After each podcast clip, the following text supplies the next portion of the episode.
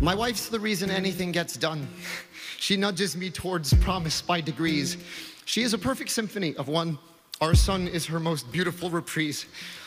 We chase the melodies that seem to find us until they're finished songs and start to play. When senseless acts of tragedy remind us that nothing here is promised, not one day. It's June 12th, and the Tony Awards are honoring the hit musical Hamilton on CBS. Lin Manuel Miranda, who you just heard reciting a sonnet in place of an acceptance speech, won again and again all night.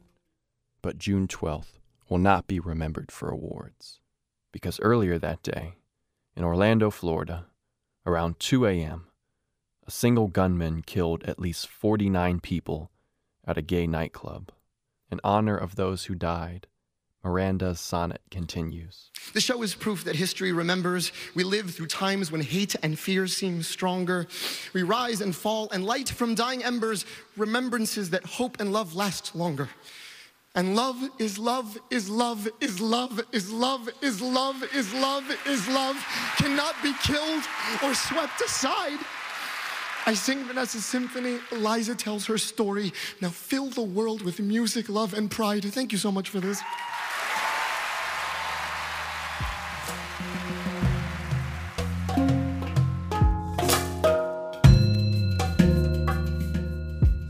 From North Carolina Public Radio, WUNC, this is Stories with a Heartbeat. I'm Will McInerney. Today, we're going to hear seven poets reading new works about June 12, 2016. Seven artistic reflections that were all posted to Facebook within a day of the tragedy in Orlando. They are raw and emotional. Some might find them difficult to listen to, and there are some curse words. In a moment of violence, when we are speechless, sometimes poets can find the words. How can we imagine ourselves when all the dead boys look like us? Admit this sort of violence is not new, that it is not a product of Islam or radicalism, but of us. It is in our blood. I am human. I am woman. I am a lesbian. I am black. She says that she likes your lipstick.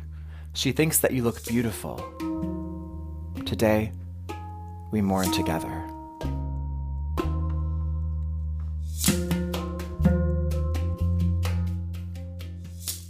On the morning of June 12th, I was stuck in the airport with a delayed flight.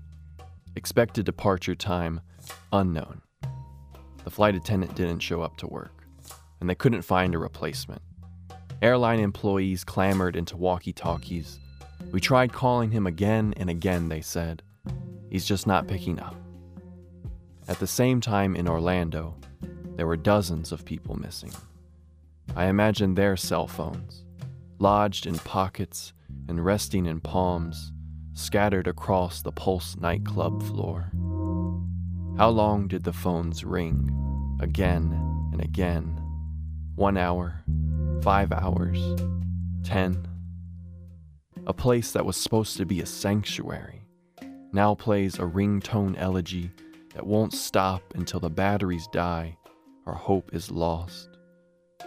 As I sat in the terminal, the news grew louder as 20 fatalities turned to 50, as the murderer's name was found, and as politicians lined up, empty handed, to offer prayers and sound bites. I turned away from the TV and I took to Facebook, which is often not much better. But about half of my friends on Facebook are poets, and on any given day, there's always one or two or 49 poems to be found. In times of tragedy, poets do what poets do best. We process, we mourn, we connect, and we write. The following are poems posted to Facebook within a day of the tragedy. It's clear these words are resonating. By the time I reached out to the writers and asked them to record their work, these poems had been collectively shared over 50,000 times. Today, they share their voices with you. I work for a news company, but I'm telling you, turn off the news just for a moment and listen to some poetry. my name is Christopher Soto. I'm originally from Los Angeles, California, but I'm living in Brooklyn right now.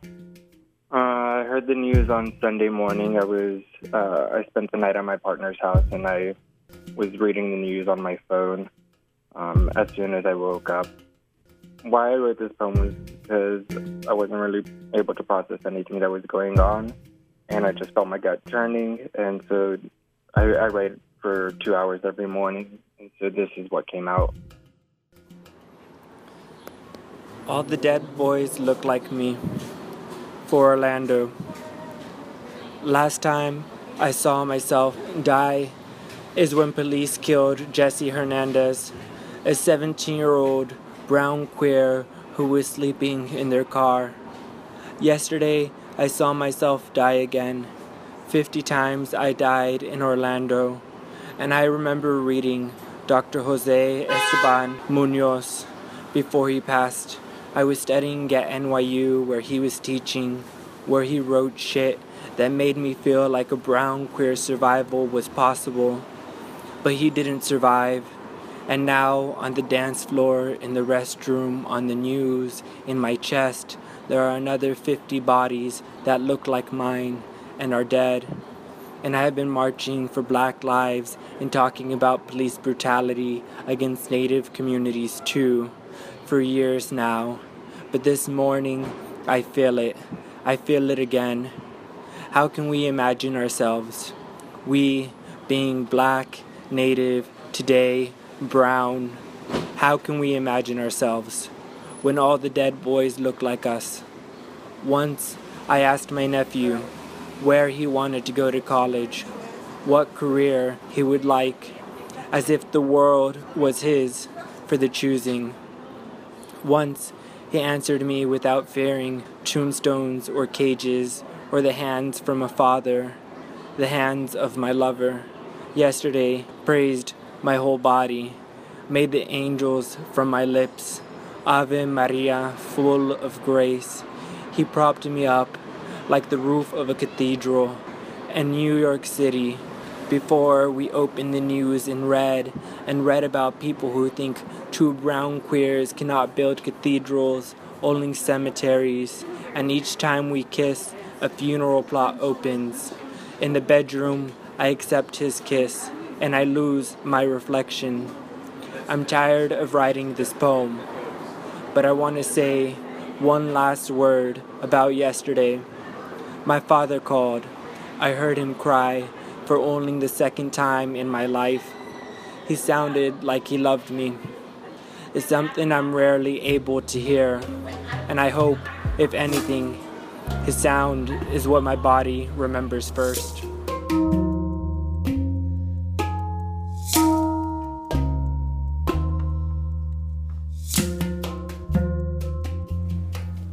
I am human. I am woman. I am a lesbian. I am black. Not necessarily in that order. My name is Queen Sheba.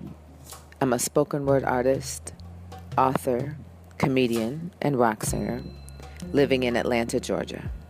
I should not have to feel like I'm living my life on eggshells because someone doesn't like any part of me just for being me. It is a very scary world to think that we are always in danger for just being who we are.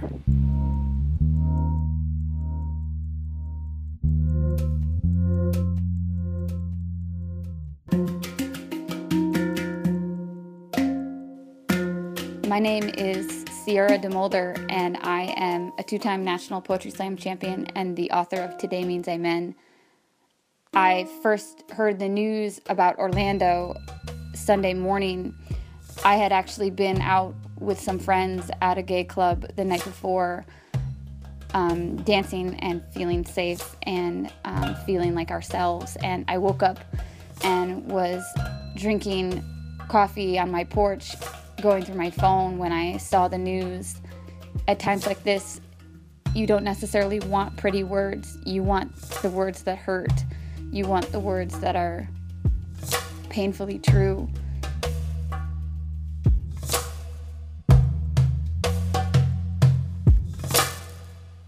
Take the time to count to 50. Now add family. Add wounded. Acknowledge the shooting took place at a gay bar. Acknowledge that the nightclub was most likely filled with predominantly queer people of color. Recognize those who knew the shooter in Orlando report that he was heavily homophobic and hardly practiced his faith. Allow the condemnation of this violence and this broken person without anti Muslim ideology. Acknowledge that the shooter was, in fact, an American and a licensed gun owner who used a weapon meant for war recognize our lawmakers are willing to pass legislation about where people can and cannot piss and shit and yet do nothing but offer up prayers for victims of gun violence. Acknowledge that this is the worst mass shooting in U.S. history, but also the 134th with four or more victims this year. Recognize that this has always been America that technically the worst mass shooting in our history was at Wounded Knee, with an estimated 300 Lakota murdered. Know that this was 126 years ago. Do the math. Count how few generations separate us from this. Admit this sort of violence is not new, that it is not a product of Islam or radicalism, but of us. It is in our blood, our history, the centuries of oppression and violence and exploitation that have gone unhealed. Now count to 50. Count to 300. Mourn, but do not look away.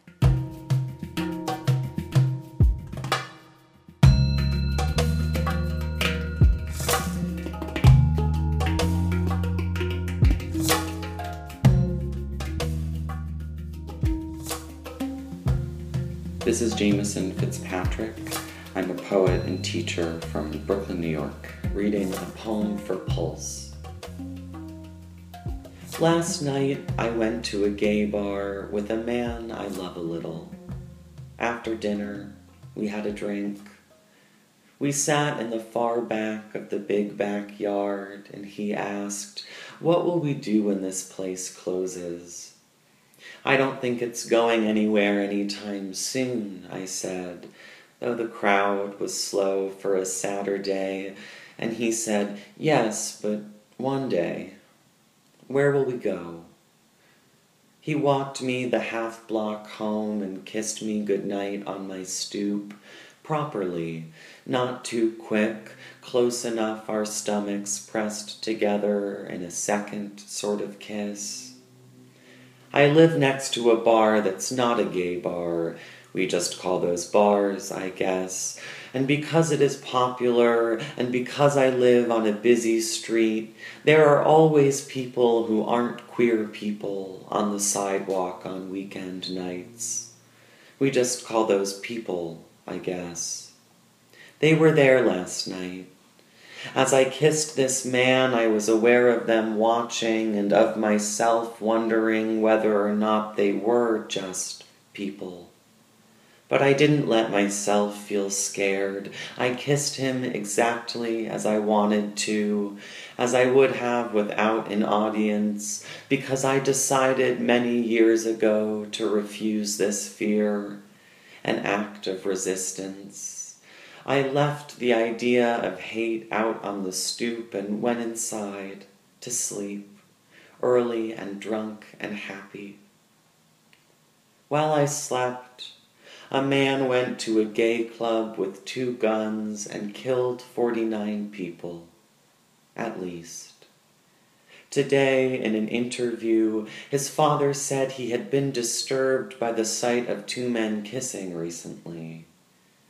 What a strange power to be cursed with, for the proof of our desire to move men to violence. What's a single kiss? I've had kisses no one has ever known about, so many kisses without consequence. But there is a place you can't outrun, whoever you are. There will be a time when. It might be a bullet suddenly, the sound of it, many, One man, two guns, fifty dead, two men kissing. Last night is what I can't get away from, imagining it, them, the people there to dance and laugh and drink who didn't believe they'd die, who couldn't have. How else can you have a good time? How else can you live? There must have been two men kissing for the first time last night, and for the last, and two women too, and two people who were neither. Brown people mostly, which cannot be a coincidence in this country, which is a racist country, which is gun country. Today I'm thinking of the Bernie Boston photograph flower power, of the Vietnam protester placing carnations in the rifles of the National Guard, and wishing for a gesture as queer and simple. The protester in the photo was gay, you know. He went by hibiscus and died of AIDS, which I am also thinking about today because the government's response to AIDS was a hate crime. Reagan was a terrorist. Now we have a president who loves us, the big and imperfectly lettered us, and here we are getting kissed on stoops, getting married, some of us, some of us getting killed. We must love one another whether or not we die. Love can't block a bullet, but it can't be destroyed by one either and love is, for the most part, what makes us us in Orlando and in Brooklyn and in Kabul. We will be everywhere, always. There's nowhere else for us or you to go. Anywhere you run in this world, love will be there to greet you. Around any corner, there might be two men kissing.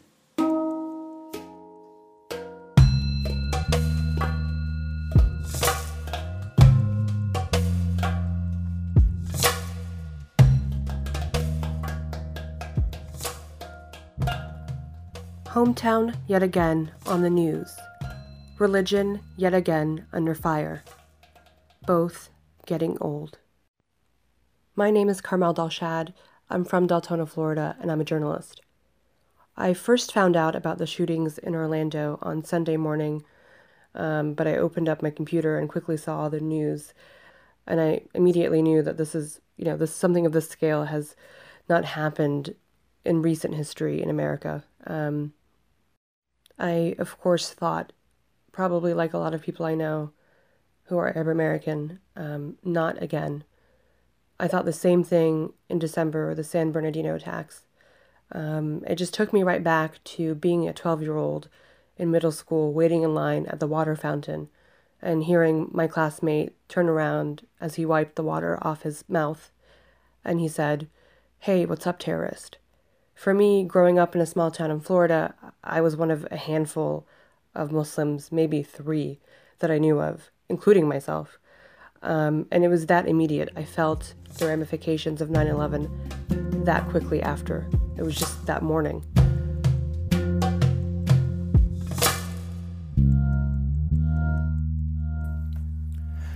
Hello, my name is Jacob Tobia. Um, I am a genderqueer writer, performer, and advocate uh, based out of Brooklyn, New York, but I grew up in Raleigh, North Carolina. When I first heard about the Orlando shootings, uh, it was really surreal because, you know, it was like a sort of lazy Sunday morning like any other. I was laying in bed, lazily scrolling through my Facebook feed at around 10:30 a.m., a little bit hungover, and you know, then I saw that 50 people had been, you know, shot up in a, a gay bar in Orlando. I started reading, and, you know, by the third paragraph of reading an article from the New York Times, I saw, you know, oh, they're investigating this attack as um, Islamic, an act of Islamic terrorism. Uh, and I just thought, oh my God, fuck.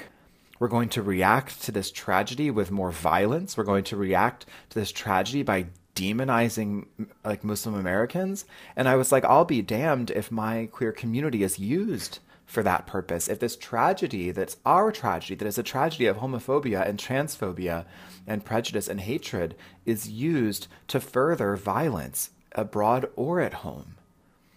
And so I, I, I needed to write. I knew I needed to write. And my first instinct was not even to mourn. My first instinct was to, to strike fast and hard.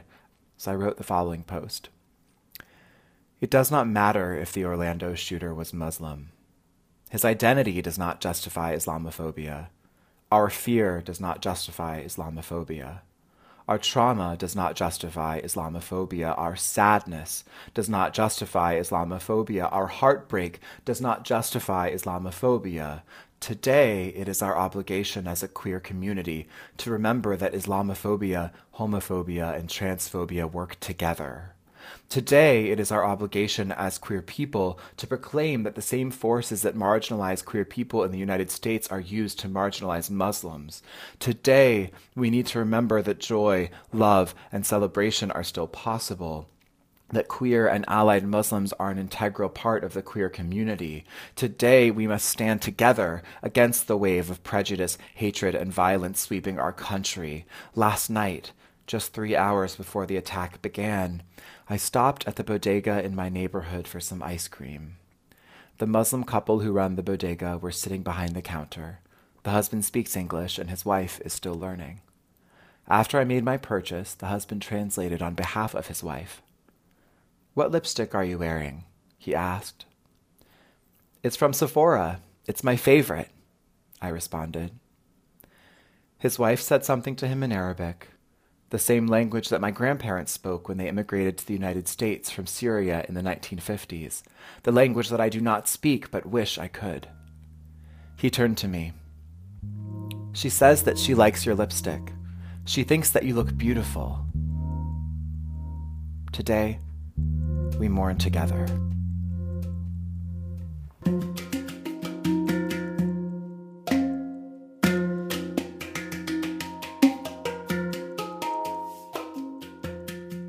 You're listening to Stories with a Heartbeat. I'm Will McInerney. Our last poet today is Alexis Pauline Gumbs, who lives in North Carolina. June 12th is my birthday. So I first found out about the shooting in Orlando on Facebook, where I was going to check what my friends had written on my wall. I felt like knowing that the Latina night at a gay club had been a target for a mass murder meant that members of my community were stolen. This poem is called Pulse, and it's for our loved ones in Orlando who we didn't get to meet. I was going to see you. I was going to dance in the same place with you someday. I was going to pretend not to notice how you and your friends smiled when you saw me and my partner trying to cumbia to bachata, but I was going to feel more free anyway because you were smiling and we were together and you had your stomach out and you felt beautiful in your sweat. I was going to smile when I walked by. I was going to hug you the first time a friend of a friend introduced us. I was going to compliment your shoes instead of writing you a love poem. I was going to smile at you every time I saw you and struggle to remember your name. We were going to sing together. We were going to belt out Selena. I was going to mispronounce everything except for amor and I, I, I. I was going to covet your confidence and your bracelet. I was going to be grateful for the sight of you. I was going to scream, yes, at nothing in particular, at everything especially, meaning you, meaning you beyond who I knew you to be. I was going to see you in hallways and be too shy to say hello. You were going to come to the workshop. You were going to sign up for the workshop and not come. You were going to translate the webinar even though my politics seemed out there. We were going to sign up for creating change the same day and be reluctant about it for completely different reasons. We were going to watch the keynotes and laugh at completely different times. I was going to hold your hand in a big activity about the intimacy of strangers, about the strangeness of needing prayer, We were going to get the same automated voice message when we complained that it was not what it should have been. We were going to be standing in the same line for various overpriced drinks during a shift change. I was going to breathe loudly so you would notice me. You were going to compliment my hair. It isn't fair because we were going to work to Beyonce and Rihanna and the Rihannas and Beyoncés to come and the Beyoncés and Rihannas after that. We were going to not drink enough water and stay out later than our immune systems could handle. We were going to sit in traffic in each other's blind spots, listening to top 40 songs that trigger queer memories just outside the scope of marketing predictions. We were going to get old, and I was going to wonder about the hint of a tattoo I could see under your sleeve. I was going to blink and just miss the fought for laughter lines around your liner loved eyes. I was going to go out for my birthday, but I didn't, and you did. We were going to be elders just because we were still around, and I was going to listen to you on a panel we didn't feel qualified for and hear you talk about your guilt for still being alive when so many of your friends were taken by suicide, by AIDS, by racist police, and jealous ex lovers, and poverty, and no access to health care, and how you had a stable job you suffered at until the weekend, how you avoided the drama and only went to the club at Pride and so here you were, with no one to dance with anymore. I was going to see you and forget you, and only remember you in my hips, and how my smile came easier than clenching my teeth eventually, and how I finally learned whatever it is I still haven't learned yet. I was going to hear you laugh and not know why and not care. Our ancestors fought for a future, and we were both going to be there until we weren't. And so I don't know if it would hurt more to lose you later, after knowing you. I don't know if it would hurt more to know you died on your own day, by your own hands, or any of the other systems that stalk you and me and ours forever. I only know the pain that I am having, and that you are not here to share it. You are not here to bear it. You were going to pass me a candle at the next vigil. But now, I am pulse, and now you are flame.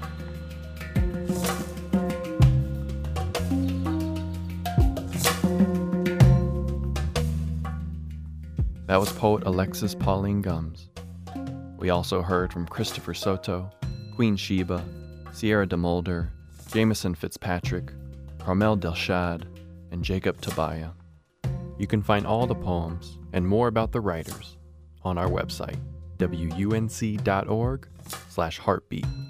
And of course, you can also find them where I found them, on Facebook. Whether it's a status update or a published poem, it is often said that writing is the practice of immortality. And when we choose to write about tragedy, about those we have lost, we honor them and when we speak those words aloud, we remember them. We bring them back into the room with us. Poetry does things the newscast can't. It helps us feel and connect. It brings us closer to the humanity of it all, so maybe, maybe we will do something make sure this doesn't happen again. For the victims, the survivors, their family, and friends. This is Stories with a Heartbeat. I'm Will McInerney.